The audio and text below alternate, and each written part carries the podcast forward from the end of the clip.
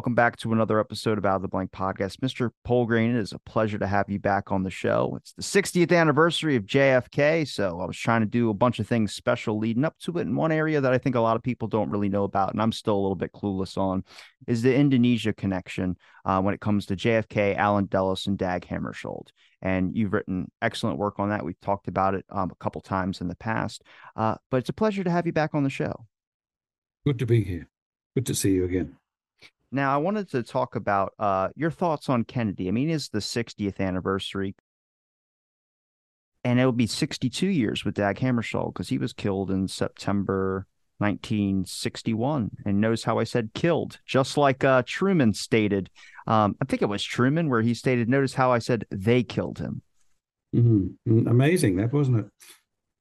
and they didn't really follow up. He just stopped and left it at that and refused, I think, because he realized it was uh, dangerous, dangerous waters. But he must have known more, and uh, I think he was in close uh, contact with JFK at the time. And uh, JFK, of course, was very close with Hammarskjöld. He'd he'd met Hammarskjöld secretly in the Astoria Hotel in April 60, 61, and they discussed what to do uh, in response to the massive arms deal that Moscow had made with Jakarta, because it, changed the whole uh, sovereignty dispute between the Netherlands and Indonesia. The M- Moscow arms, I think was they said 400 million, which was I think billions in today's money, mainly ships and planes, but it it uh, catapulted the sovereignty dispute into a Cold War crisis. And uh, that's really why Kennedy had to act to uh, to stop it from getting worse. It was they talked about even nuclear war, the same as the same sort of threat that was occurring on the doorstep in America with Cuba, which was also set up by Dulles, uh, was occurring in Indonesia at the same time. But very few people in, in America, at least, heard about Indonesia. It was all Cuba. But uh, Similarly, Indonesia was a massive Cold War threat involving Moscow and Indonesia versus the Dutch and the NATO ally USA. So it was the Cold War crisis all over again, but around the other side of the world. I suppose that's why you didn't hear. But even today, I think not many people in, in in USA hear about Indonesia. But it's it's a huge country. It's and it's it should be more in the news, I think, because it's it's you know 300 million, the fourth largest country, and in those days, in the 60s, Kennedy realized its significance because it was by far the largest in Southeast Asia. The actual width of Indonesia is like one seventh of the circumference of the Earth. That's how big it is. Far wide, it's wider than America, far wider than America, but of course, it's just a string of islands 17,000 islands. But I think, in terms of, in the perspective of Dulles, it was important because it was used to be the world's richest colony. And people forget about that. George Kahin from Cornell described it as, as rich or richer than the British uh, colony, the Raj in India. So that gives you an idea of what was motivating Dulles, you know, to get into Indonesia at the time. It's it's very very rich minerals, everything. Well, everything, everything. Phenomenon. It's phenomenally rich, and it's it's uh, even now today it's uh, got huge potential in uh, in many areas. Huh? But the size of the country, it's the world's largest Muslim country, and it's on Australia's doorstep, which not enough people here seem to be aware of it yes yet. Do you think that Kennedy was aware of the gold that was over there, or why do you think he was so involved with trying to make sure that Sukarno or Sukarno? Um, Sukarno. Yeah, mm-hmm. I mean, what, what? Why do you think he was so interested? Do you think it was a way to deflect from the Vietnam War a little bit, try and make sure they, they weren't sending troops no, over there? Well, he was he was trying to defuse the Cold War, but put it that way. He wasn't trying to add to it. But Indonesia was just so vitally important. It's it had at the time it had the world's third largest, or outside the Sino-Soviet bloc, it was the largest communist party in the world. But when we say that, we think, ah, it's very organized. But actually, 95% of the people in the PKI, the Indonesian Communist Party, were very, very poor rice farmers, you know. And Sukarno and Kennedy used to talk about the PKI, the communists in Indonesia. And Sukarno said, ah, don't worry about them, you know. They're, they're radical nationalists. They're not really communists at all, which is an interesting way of looking at it. And I read a report from the, the British desk in London, the fellow in charge there, whose name I forget momentarily, uh, he also said the same thing. It's not, you can't really call the Indonesian PKI a communist party. It was, it had some communists in it, but basically they were, it wasn't the same as the European communists. So in that respect, uh, Dulles was uh, boosting up the Cold War tension by saying it's huge communist party with with terrible threats offered to everybody. But in reality, most of the people in the Communist Party just wanted a plot of land to grow some rice for their family. You know, that's that's about it. But on the other hand, critical of that viewpoint, I could say the lead. Some of the leaders were communists. They were very bright. I remember interviewing Nishijima, the Japanese fellow who declared independence for Indonesia. He said, amongst the youth of the time in 1945, one of the most well, one of the more uh, intelligent, one of the brightest fellows was Aidit, who was he led he came to be the, the head of the Indonesian Communist Party. He was one of the brightest youngsters of the time. Uh, I mean, Sukarno then wasn't considered a youngster; he was middle aged. so these were the boys in their twenties. The, the, they call them the pemuda, the the youth or the the the younger ones. So um, yeah, the the threat of communism in Indonesia really was what prompted Kennedy. Uh, it wasn't, as you said, he did not know or was not aware of the gold. Neither was Hammarskjöld, but neither was Sukarno. The people who were aware of the gold were, were a few in the Dutch elite and those persons in charge of the company that formed the company that found the gold. That's Allen Dulles. So you had the Dutch elite competing with Dulles and, and Rockefeller group that formed the company. They were the ones who were after the gold. At the same time, I call that like the covert dispute over sovereignty, whereas the the overt dispute was simply between the Netherlands and Indonesia. Hmm. So yes, it's like a new way of interpreting history, saying there were there were two struggles occurring at the same time, but we only heard about one struggle. You know, the the the uh, sovereignty dispute between the Dutch and the Indonesians. But the other dispute, it it sort of sank into the shadows, and we never really heard anything. And the gold disappeared from publicity. Well, it was never really in the publicity. never got much publicity because it was kept out of the sovereignty dispute because it would only fuel Indonesia's uh, quest to kick out the Dutch.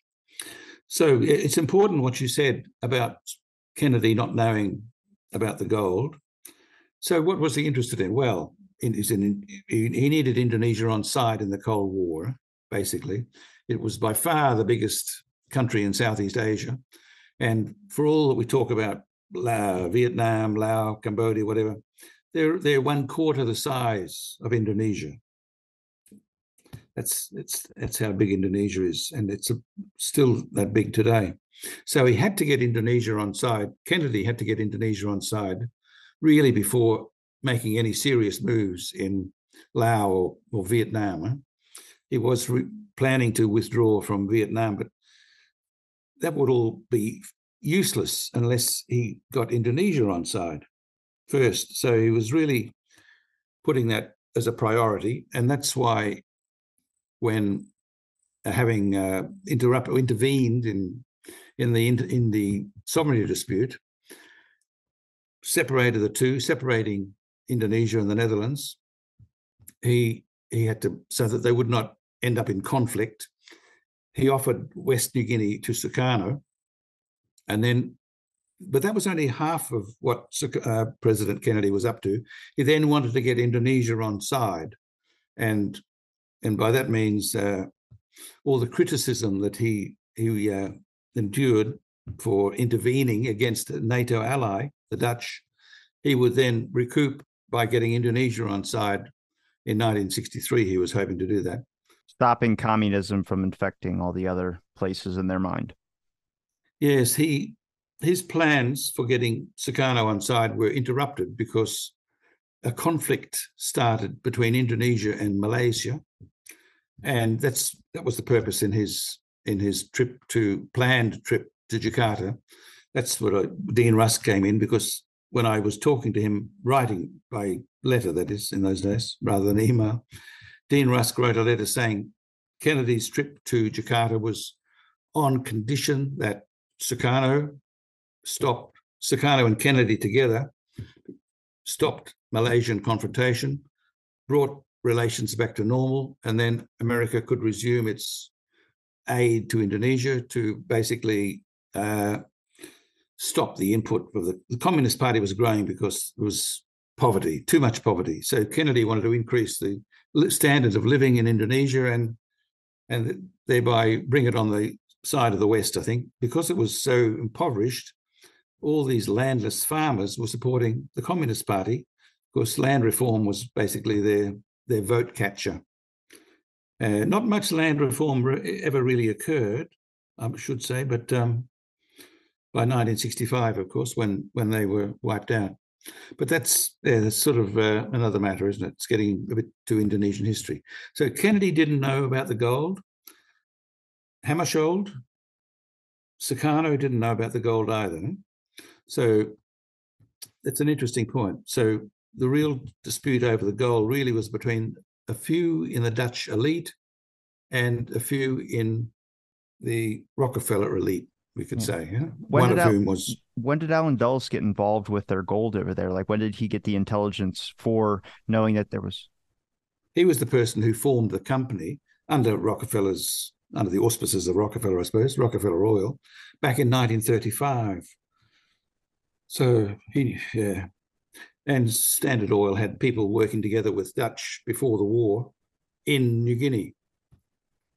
That's he knew about the gold there when did that narrative come out? Like, did Dean Rusk know about Allen Dulles's gold finances in Indonesia or any of those plans? I think, uh, I think, well, Dean Rusk was one of the top intelligence fellows in the army in the World War II, and uh, that's originally why I asked him, was he aware that in 1942, uh, somebody in Washington, I think it was again Allen Dulles, I think it was the OSS. He was second. Allen Dulles was second in charge of the OSS in New York in the Rockefeller Center. Somebody there, uh, though I haven't got the documentation, but I think it looks quite likely. Somebody authorized or permitted or approved what they call a repatriation exchange between Japanese who'd been sent over to Australia 19, after Pearl Harbor. They sent over 2,000, and the uh, Allied command allied uh, diplomats and persons like that who were arrested when the Japanese swept down. They were going to have an exchange of uh, diplomats and uh, persons who were captured, at least not not prisoners of war, but uh, in the diplomatic status. I think British, Americans, and and some Australians. I think there are only twenty three. Was mostly British and American, but this was organised from uh, USA. I've, I've, seen the signature of of uh, uh, who was that General Douglas MacArthur. Basically, one of his one of his letters saying this is all being done from back home. You know, it wasn't done in Canberra, although it took place in Australia. It was authorized from USA. It was actually a war crime, and because so many of the Japanese who were sent back were known to be spies, and the Dutch had brought out a report a white paper they call it, um, with photographs even and details on a lot of these Japanese, but they were included in the repatriation back to Java. I think about seven or eight hundred of them went back from a, a, a camp in uh, South Australia, and in return, the Allies got diplomats from you know people captured in Japan and Southeast Asia, whatever they were they were included in the repatriation.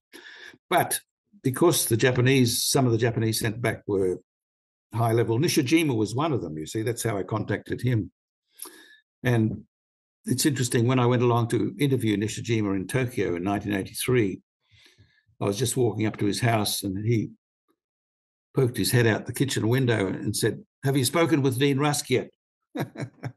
he knew Dean Rusk was involved, you see, because I'd asked Dean Rusk, What do you know about this repatriation? You know, who was behind it? And he said, It wasn't me, it wasn't me. Look in the State Department, you know? so he knew about it and he knew it was like a war crime, but he didn't want anything to do with it, you know? And in response, when General Douglas MacArthur found out what had happened, he banned OSS from all under his command in Southeast Asian Command. OSS out, he said, you know? And but there still was some OSS working under him. They, I'm not sure they managed to escape his wrath. But uh, yeah, MacArthur didn't like the OSS at all. They were they were running their own war. You know, here they were sending back Japanese, thinking, even though the war is occurring, they're thinking about what's going to happen after the war. You know, they're thinking about these Japanese will help undermine Dutch recolonization, so that will be good for Standard Oil. And of course, it worked. It worked quite well. Nishijima himself was the person who organized the Declaration of Independence. You know? He should have been in a camp in South Australia for the entire war, but he wasn't. He was sent back. And that's what he did. He and his friend Yoshizumi. Yoshizumi was uh, similarly with uh, Nishijima in naval intelligence. And Nishijima told me that his friend Yoshizumi was probably involved in the death in Surabaya, of in 1945, uh, November 1945, a top British general. British were given the task of, uh, you know, taking over Indonesia after the war under Mountbatten, and this top general called Malan, Malanby, Mallaby, who'd spent all his time in India and behind a desk. He didn't know much about anything really. He was a desk general. He wanted a bit of action, so he demoted, got a demotion down to brigadier general, which allowed him to go into the field. He should have stayed in the office. And when he got into the field, he made a big mess of it, and big, many people were killed in Surabaya, and he was one of them. And Nishijima suggested that Yoshizumi may have been responsible for that killing because it really shook up the British, and they they left very quickly and brought the Dutch back from Indonesia, and that's when the War of Independence started. 1946 to 1949. Now, with Kennedy's involvement with Sukarno, what about Allen? Like, how does that mess with Allen Dulles' plans or anything that's going on? I mean, obviously, that they probably would have preferred someone that was more in line with their political ideology, just to, not just the fall of communism. I'm specifically talking about with Allen Dulles, they would just want someone changed in their position that agreed with letting them still do their activities and ravage the land of all its gold and all these types of things. But how big of an issue was Sukarno to Allen Dulles' plan and Kennedy's involvement in that as well, too? Well, we talk about the gold, but that was just one issue in New Guinea. And Dulles' Dulles' strategy really was through Sukarno to kick out the Dutch from New Guinea to bring New Guinea as part of Indonesia to get the gold, and then oust Sukarno, which is what he did in '65, and that was the that was the strategy. But uh, Sukarno was a nationalist. Huh? I mean, Richard Nixon, when he was vice president, described him as a nationalist, and Kennedy met him and said he's a nationalist. But Dulles always accused him of being a communist because that suited his Cold War tension purpose. Huh? But the problem for Dulles was if Sukarno remained president, he wouldn't get the sort of access that he wanted, or Rockefeller interests would not be able to get access to the gold with Sukarno as president. They wanted someone a bit more compliant. And when Sukarno visited uh, Kennedy, uh, Kennedy, in April 61, I think it was, to get a bit of assistance again uh, for this sovereignty dispute, I'm rather surprised because the, the briefing that Dulles prepared for Kennedy said he spoke quite openly. He said, "Oh well, um, when we're thinking of who could replace Sukarno, it's not going to be General Nasution. You know, there's somebody else in mind, but they didn't. He didn't name him, but I, would say it probably was uh, Suharto at the time, even then. But it's it's interesting that he was quite open, saying the time will come when we replace Sukarno. You know, so and Nasution's not the man for the job because he said he's not willing to to tackle Sukarno.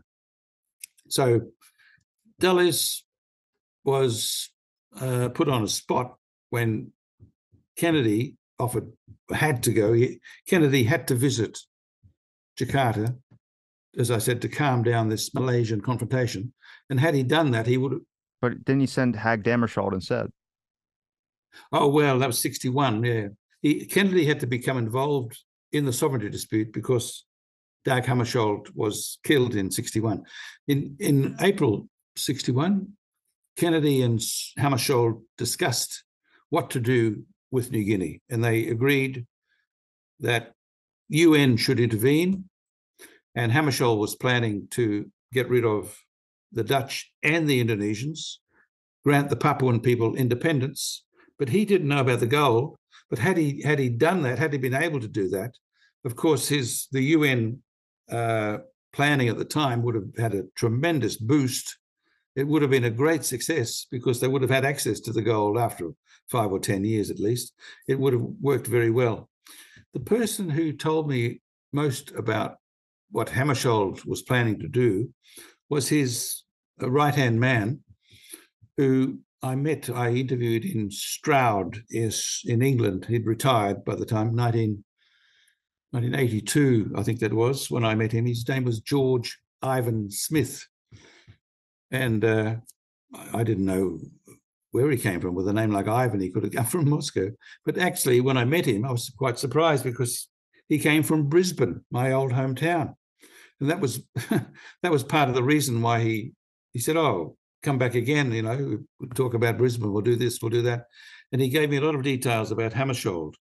And what he told me was that Hammarskjöld, within so two or three weeks after he was killed, he, he was intending, that is, before he got killed, to go to go back to the General Assembly and announce this plan for ending the sovereignty dispute. But had that happened, of course, it would have disrupted out, we call it Dulles plans or Rockefeller plans for accessing the gold. It would have disrupted Dulles' plans. When that happened, it would have disrupted plans also for regime change, which Dulles was planning in Indonesia to kick out Sukarno. That had been going on since 1957, a long time before before Kennedy came onto the scene. Really, he was just a senator in Massachusetts. How much of this boils down from Eisenhower's administration? Well, Eisenhower was involved in the turning point in Indonesian history, really, 1958 and uh, that was when all again was Allen Dulles. He was he fomented a a uh, civil war. They call it a, an Outer Islands rebellion, but it was a civil war. It was an attempt to get Sumatra or some of the outer islands, Sumatra, Sulawesi, Sumatra to break away from Java. But this is the trick because Dulles never wanted Sumatra to break away from Java. He let it he let many people believe that was his plan. And but really he, his main idea in starting a civil war was to get the indonesian army united. He wanted a strong central command in jakarta. And by starting a war and ending it fairly quickly um, he was able to do that he was his primary purpose was to provide a military uh, command to counteract the growth of the PKI. He needed the army to then be the main force to oust the Dutch. And then the long term plan was he needed the army as the means of ousting Sukarno. And the brilliance of Dulles was that it, it, worked. And I think that's probably why uh, was described by the Strong, I think it was, what's his name? Strong was the head of British intelligence for 25 years. He, he described Allen Dulles as the the the, uh, the best intelligence officer that, that's ever lived, which is quite quite some praise. Huh? Best or effective? That's the real statement. Best or effective? Well, I think he was talking about what Dulles did in World War II when he said that. This was before 1958, but Colonel Fletcher Prouty was telling me that what Dulles organized in 1958 was a huge intelligence operation that not many people in America realized how big it was. It was second biggest after Vietnam, involving the Seventh Fleet and submarines and thousands and thousands of arms and uh, B 26s and the whole works. You know? But what amazes me is that when it was all boiled down by the end of, well, halfway through 1958, it seemed as though Dulles's plans had failed. But they didn't fail. You know, they, they meant it didn't, Sumatra did not break away from Java. He never wanted that anyway. He led them to believe that's what he wanted. But when it seemed to fail, that's when Moscow jumped in and tried to take advantage of the apparent failure. And that's when they supplied the arms to Sukarno, to Indonesia, to kick out the Dutch. You know, they thought they'd cash in on that. But Dulles quite a devious Machiavellian sort. he, by failure, he invited, he lured in Moscow and that created such Cold War tension, it gave Kennedy no choice but to hand over West New Guinea to Indonesia. And then Dulles just had to have proceed with regime plan, plans for regime change and ousting, replacing Sukarno with Suharto. Sukarno was unwanted because he was a nationalist, because he wouldn't let foreign companies run amok. You know, Suharto just gave gave the Rockefeller Company 10 years tax free holiday when they started mining. You know, they didn't even mention gold in the contract, it was copper. I mean, wow. and gold has been, it's, the, it's now described as the biggest gold mine in the world, you know, but there's been gold there the whole time. And uh, they've got to really uh, account to Indonesia, I think, for uh, where some of that gold has gone. When did uh, Kennedy reach out to Dag Hammarskjöld to go travel and take that fateful trip that he took that cost him his life? Um, and also, was there a pre-existing relationship between Dag Hammarskjöld and Kennedy? Like, how did he get signed up or meet with Dag Hammarskjöld to know that they both had the same alignment and strategies on West New Guinea? They had met before he became president, and they met when he was uh, before he was inaugurated as president, and then they met in the Astoria Hotel in April. That's when they had to work out a strategy. Kennedy needed to work out a strategy to avoid conflict with Moscow. He didn't want to have a head on clash, the same as what happened in Cuba. He'd already got his, well, Dulles made sure he's got his fingers burnt there. And Dulles was the person who set up the similar situation. He's just brilliant, brilliant, brilliant man. Dulles, that is.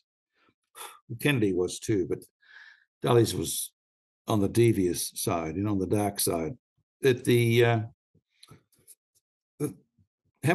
importance it really was he was trying to go midway in the Cold War. He didn't want either side. He he was getting lots of support from African countries, newly independent African countries, and he had a few problems there because some of the countries in Africa and like New Guinea the they were composed of indigenous people. You know, they weren't they didn't have any infrastructure or or, or any uh, civil service at all, or very very little anyway. So he developed a new idea called operational executive OPEX, and in the case of New Guinea, he was going to end that dispute, kicking out the disputants, Indonesia and the Netherlands, and put in for about six or seven years half a dozen top UN executives to join in the various departments of the newly independent New Guinea and provide them the knowledge, the wherewithal, the expertise to develop their economy and their country as a newly independent country.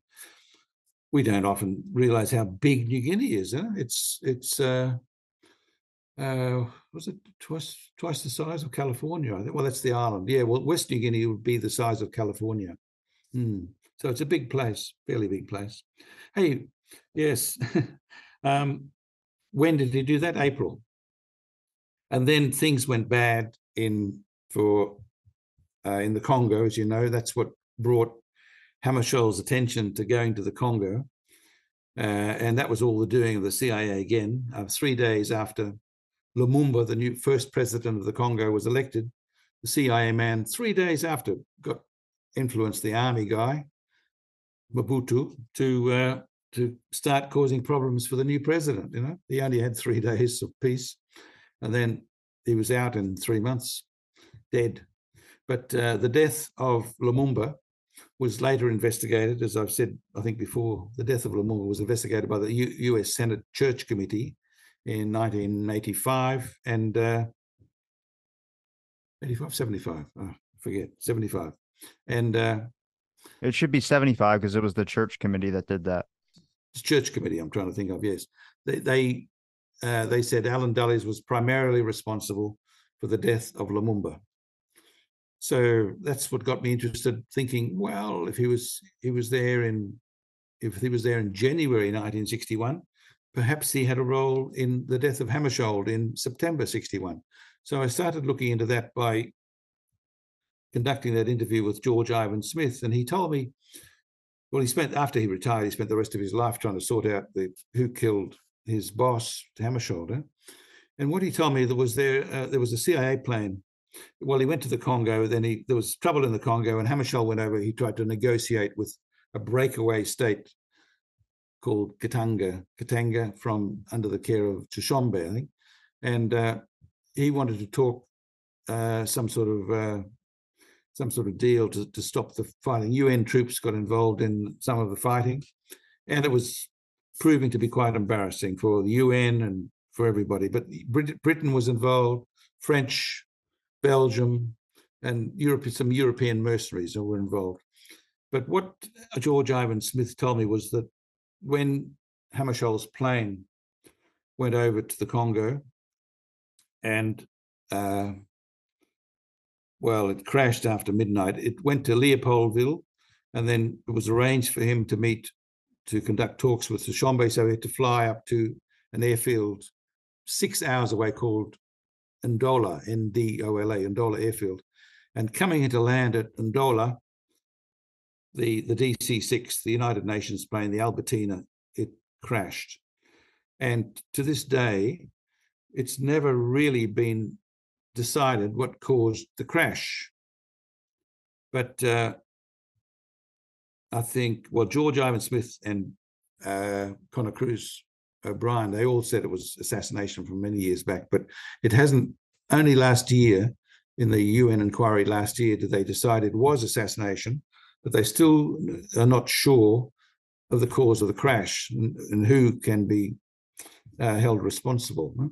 So, looking at looking at the flight well, why did it take the- so long to, for it to be an assassination or be ruled as an assassination? Didn't he have a play card in his neck? Like I seen the photo of it where he has a card in his hood of his shirt or something of that sort. I mean, you can look at the plane crash video on YouTube. They show his body in it as well too, because I'm pretty sure the search rescue team didn't go out until like the next day or something like that to go check on the plane crash. They said it was because it was at night. It would been hard, so they sent out a rescue team. But if you read those investigations, they point out a lot of error, but a lot of it sways more towards resistance fighters that might have he might have been shot down or some type of red resistance militia force that might have done that. But I just I don't know the play card thing. I don't think is a that's not some that's an that's like an Americanized or more Western thing that well, you would CIA, be able to tell. CIA. Yeah, Ace of Spades.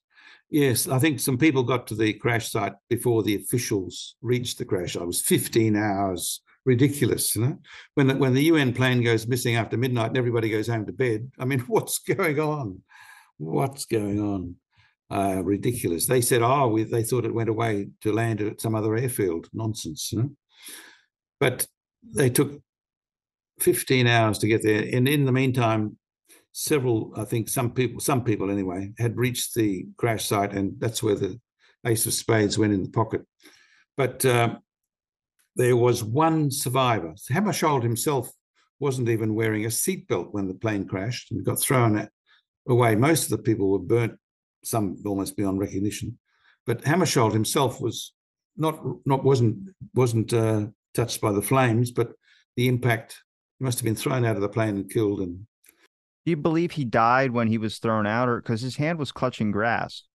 Yeah, no, he, I, I think the they said the injuries sustained would have caused his death, but um, the the main point was that the crash of the plane just after midnight was I've looked at it a little bit, and uh, it seems as though the, plane was up to 1700 feet or 1500 feet lower than they thought it was, thought they were. So that indicates that the possibly the altimeters had been adjusted back before the plane left. Four technicians had visited the plane without any any uh, anybody in charge, you know. And while while these mysterious four technicians at Leopoldville had visited the plane, I think the altimeters were touched and a small amount of explosive was put on the plane as well.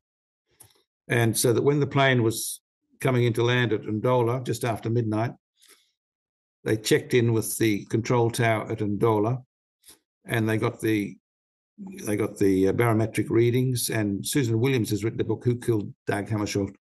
She said that that conversation, radio conversation, seems to indicate that the person at the control tower at Ndola gave the wrong barometric readings, which led to which caused some consternation anyway in, in the UN plane.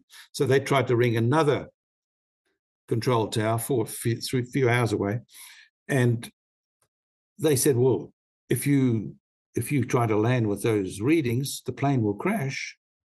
And then all radio stopped, all radio communication stopped.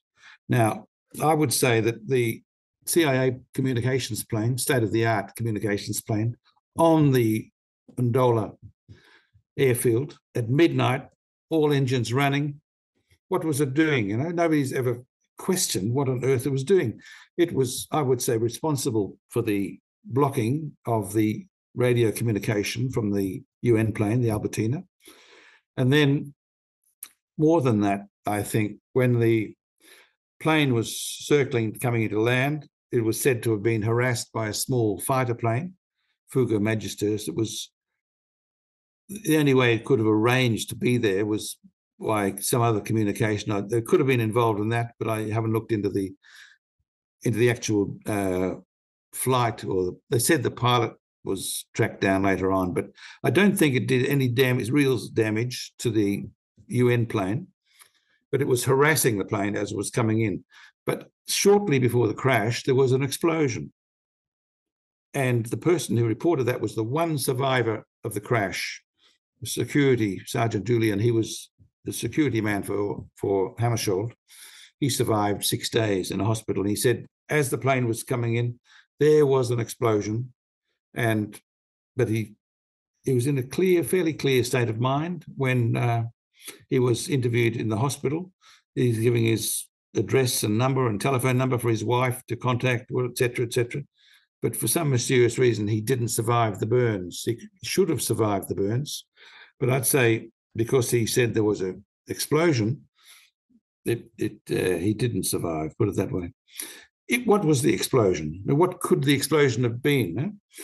Um, well, it could have been caused. One possible reason by a handful of explosive material put around the put on the plane again at Leopoldville by one of the technicians that afternoon with a small detonator so that when the plane was coming in, like um, only eight miles away from landing spot, when the wheels were down, a radio signal from the CIA communications plane could have got, been sent straight to the receiver, which would come down when the wheels were lowered. The receiver was there to take a signal, which then sparked the detonator and blew a small amount of C4 now, that was used not to destroy anything on the plane, but not to make a plane damage to crash, that is, but to destroy the control box for the wing flaps. It would have only needed a handful with a detonator and a radio signal. So it's quite feasible, according to the people I've talked to, as a means of bringing down the plane. because 15 seconds later, it was already lower than it should have been. It crashed into the treetops and pretty well, yeah, the people were killed, the occupants were killed.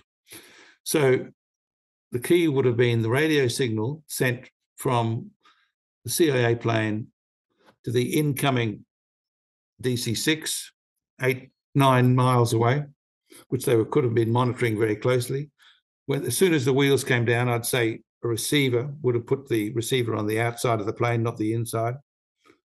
And that would have allowed the radio signal then to be used as a to get the detonator to to spark the C4. And that's how I think the Albertina was brought down. But uh, checking on that is possible, but the Albertina seems to have been uh, uh, buried and parts of it taken away and some of it melted. And I would I would say that perhaps it's been there so long now. Was it 50 years? 60, 60 years, 62 years, huh? So I think uh, there is a way that you can check to see where C4 has been used, where the uh, electron, was it photo spectrometer, can detect the presence of C4. So if they use that on the remains, if the, any fuselage, the fuselage is still available, I think it was buried under a few meters, meters of soil in in the Congo somewhere. But uh, whether or not that part of the plane is still remaining, I don't know.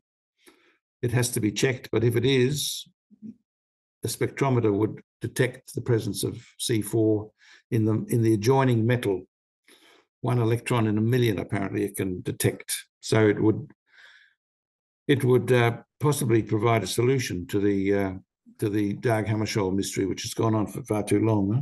Did the UN ever think it was suspicious that some of those flight logs or books that were in the tower went missing? Yeah, yeah, the whole dirty story. It's been repeated, many incidents like that right through, and I'm I'm very uh, concerned about the role played by the, the top British person who was present, a fellow called Lord Lansdowne. He was sent over by uh, he was sent over by Macmillan straight away, and uh, he was involved with Hammarskjöld, and uh, I think he had previous experience. He was in he was in the OSS in the war.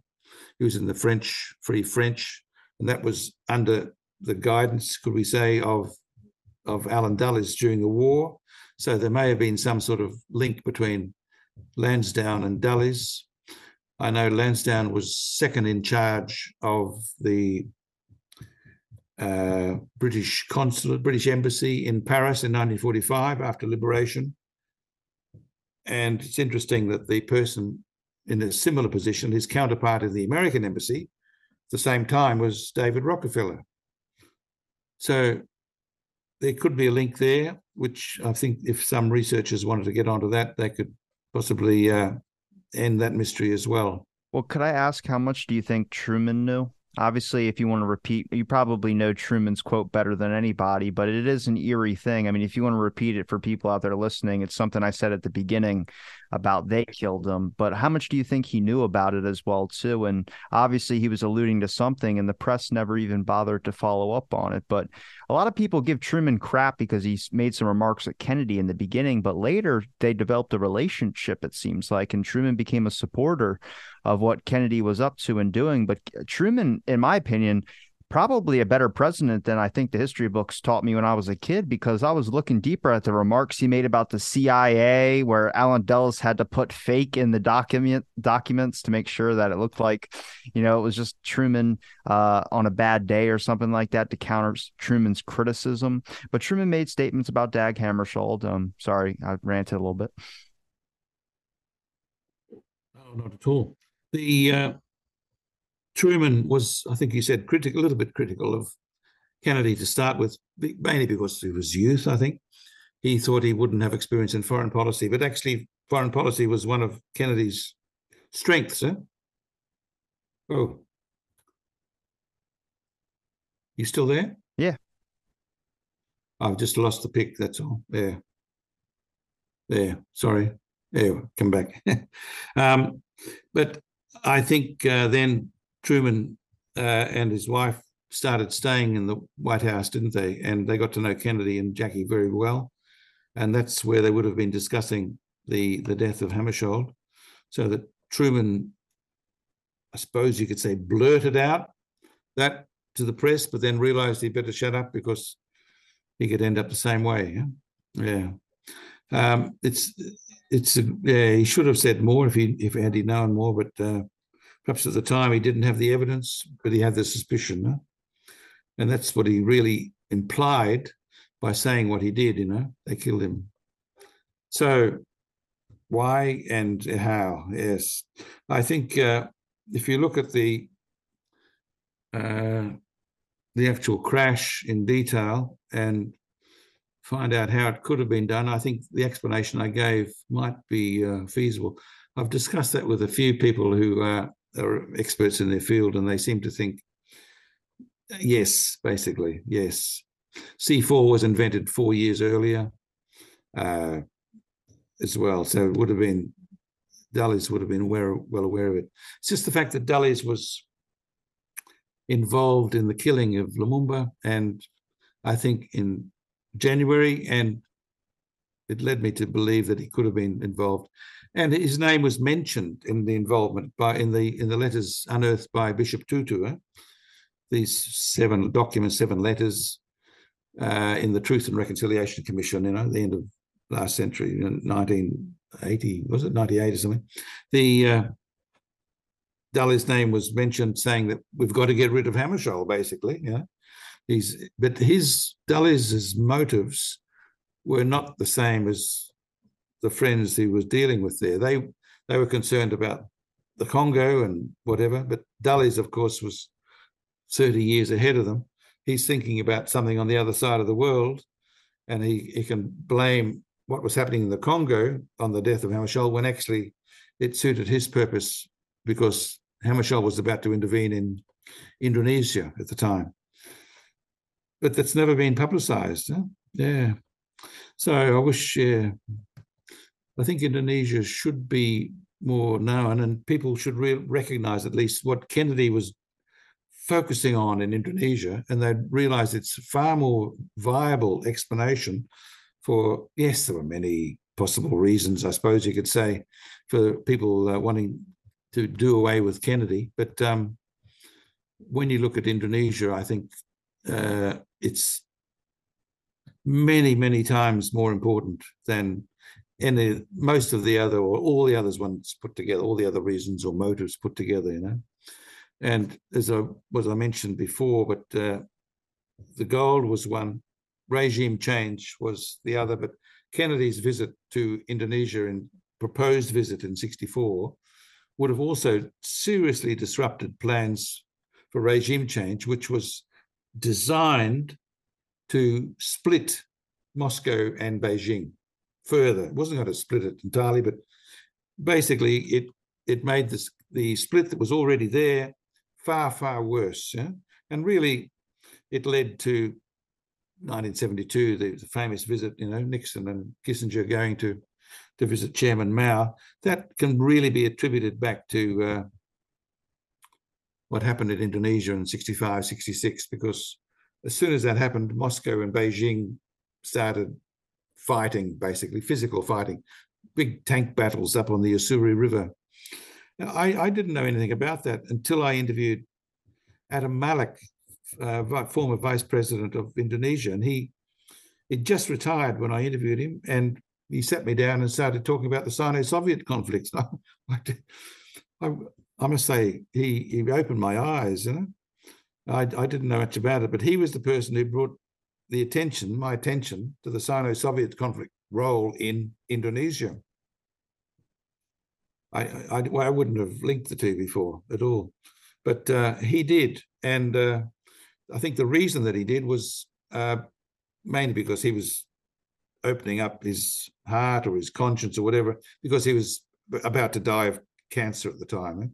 How can I ask? Um, when it came to obviously your research, but when it came to JFK and Dag Hammarskjöld's death and kind of like what happens when you go against the establishment, which I think we're all in the same viewpoint of this kind of what happens when you go against financial interests of deep connected political figures like Allen Dulles.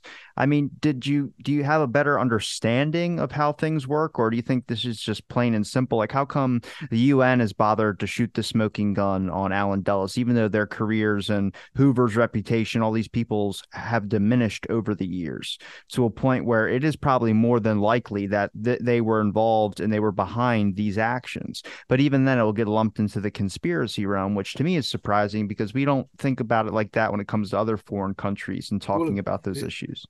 It shouldn't be lumped into the conspiracy because Hoover, for example, J. Edgar Hoover was the person who gave the go ahead for the for the altimeters on the plane for, for Dag Hammarskjöld. He said they were working just fine, you know, just fine. And of course, who's going to believe J. Edgar Hoover now? We may have believed him 40 years ago, but not today, you know. And uh, I think that's another aspect that needs to be yeah, looked at. J. Edgar Hoover's credibility. Um, uh, who else would you lump into that? Yeah, J. Uh, Allen Dulles. I was talking to someone the other day about the amazing coincidence of Allen Dulles visiting Dallas in uh, six weeks before the assassination. I mean, that's remarkable, you know. And he said, yes, it was a coincidence, you know. Fancy, I went there six weeks, and as though no one could possibly make a link between him and the assassination. That's that's he was the icon of U.S. intelligence in the '60s. That's why no one thought it possible. But nowadays, a visit six weeks before the assassination must he must think again. What was he doing? Did he go along Elm Street and and visit? Uh, look look back at the the building and say, yeah, about the sixth floor, that'd be good. Yeah, whatever. but I'm sure he. I mean, the reason he went there was at the invitation of George de Mohrenschildt. And George de Mohrenschildt, as you know, was the person who looked after Lee Harvey Oswald for you know the last six, eight, nine months or something in in Dallas. Six months was, and six weeks was also the period that Lee Harvey Oswald got when to, he was working in the book depository at the time. Um, so maybe the building was chosen at the time when when Allen Dulles visited. Who knows? Um, yeah, George de Mohrenschildt we haven't mentioned, but uh, yeah, the fact that he he was a member of the group that invited Allen Dulles down to give the talk in Dallas, even though George was out of the out of the, out of town at the time, so they didn't weren't linked together. but uh, this it was the same group that George de Mohrenschildt was in that invited Allen Dulles down to give the talk, which gave him the excuse for being in Dallas, you know, weeks before the assassination to possibly to suss it out, mm. have a reconnoiter. Mm. Why, what do you think the importance, like obviously for people out there who might not know much about Hammarskjöld or might not be interested in Kennedy? I mean, it's been 60 years for Kennedy, 62 years for Dag Hammarskjöld. I mean, what's the significance of still talking about these events in your mind? Well, it was the world has changed so much since the 60s. We've just it's taken a different turn, you know. It's it's been we've been led down different historical path as a result of the, the death of JFK. A different era altogether. Eh? And uh, I think finding out who did what at that time uh, might indicate uh, who advantaged, who was advantaged by their deaths, might lead to a little bit a better understanding of what's happening today, who's who's pulling the levers today because it's been a direct result of the, the demise of the president and the UN Secretary General at the time. Hammarskjöld really was uh, what some people refer to as one of the, the, the, white knights from Scandinavia. He came from a very respectable family and a very learned tradition, but uh, the fact that he didn't want to participate in the Cold War is uh, would have would have shaken up. If you remember what the Dulles used to say, if you're not with us, you're against us. Yeah? Well, he he wasn't with them. Mr. Poulgrain, I I was gonna I was gonna ask you about um when we talk about uh Dag Hammarskjöld, obviously you mentioned something about it's not a conspiracy if we kind of look back a little bit as well too. I mean, eh, the understanding of in these importance and events, uh, these historical stuff. There's a lot behind it, but it's like how you've been mentioning kind of throughout the episode is that a lot of people don't focus on Indonesia. They barely know anything about Indonesia, a lot of the conflicts on there. So I was wondering how much has your Cold War knowledge enhanced your perspective on doing your research looking into Dag Hammarskjöld's death and looking into a lot of the problems that are going on in foreign countries. Because throughout the Cold War, you see massive involvement of the U.S. intelligence agencies in foreign lands. Mm-hmm. Well, I think when Lumumba contacted Moscow, I think it uh, it tended to uh, heat up heat up the Cold War tension in the Congo. That's for sure. But then again, um, he may have had his reasons there because the, he was only, as I said, three days in power when the CIA man Devlin was it in in the Congo started to stir things up with the uh, with Mobutu. So it's rather a re- revelation at the time. So Cold War tension, I think, um, just looking at how it was built up in the late 50s uh, and how it caused Kennedy to become involved in the sovereignty dispute. The, the two issues that I could point to as sort of enhancing Cold War tension were the two CIA pilots who came down, uh, Powers and uh, remember when Powers came down in the Soviet Union? Gary yeah, Powers. Gary Powers, the U 2 plane. U 2 flight, yeah. And uh, there was another CIA pilot came down in Indonesia as well, and uh, both of them really added to a lot of Cold War tension. When Gary Powers came down, it was said that he was shot down, but uh, and some of the newspapers said he was shot down. Then Eisenhower said he was shot down. Then Khrushchev claimed originally he was shot down, but he wasn't. When you look at what the person in charge of the U 2 flight, Colonel Fletcher Prouty, was saying. He said that the U, how he was explaining how these U 2s were fueled. And he said he was actually pointing the finger at Allen Dulles again, saying that because that Gary Powers U 2 plane was brought down from 90, 70,000 feet down to 30,000 feet, he said the in the fuel they put hydrogen to, to burn at high altitudes. He said because the hydrogen was half emptied, it ran out and the plane had to come down to an ordinary level of 30,000 feet where it suddenly got surrounded by MiGs and it, it actually landed. It wasn't shot down, which is a big surprise because even the New York Times said it was shot down. But um, the end result of bringing that plane down was that the uh, Paris Peace Conference was uh, shuttled, was uh, disbanded. And uh, this greatly, again, this greatly increased Cold War tension at the time. Eisenhower and Khrushchev were planning quite a big uh, detente. but this this just got thrown out the window because of what happened with Gary Powers came down, and Allen Dulles was involved in in that incident according to Colonel Fletcher Prouty, I think. He, which is quite an interesting accusation when you look at it, because Dulles needed Cold War tension for a resolution of the Indonesian crisis in his favor. You know, he, Kennedy did what he did because of Cold War tension in 1962. The Cold War tension when Kennedy arrived was brought on by the Moscow weapons, arming, arming Indonesia. And it was really to avoid conflict that Kennedy intervened and and uh, decided giving West New Guinea to to Indonesia to Sukarno.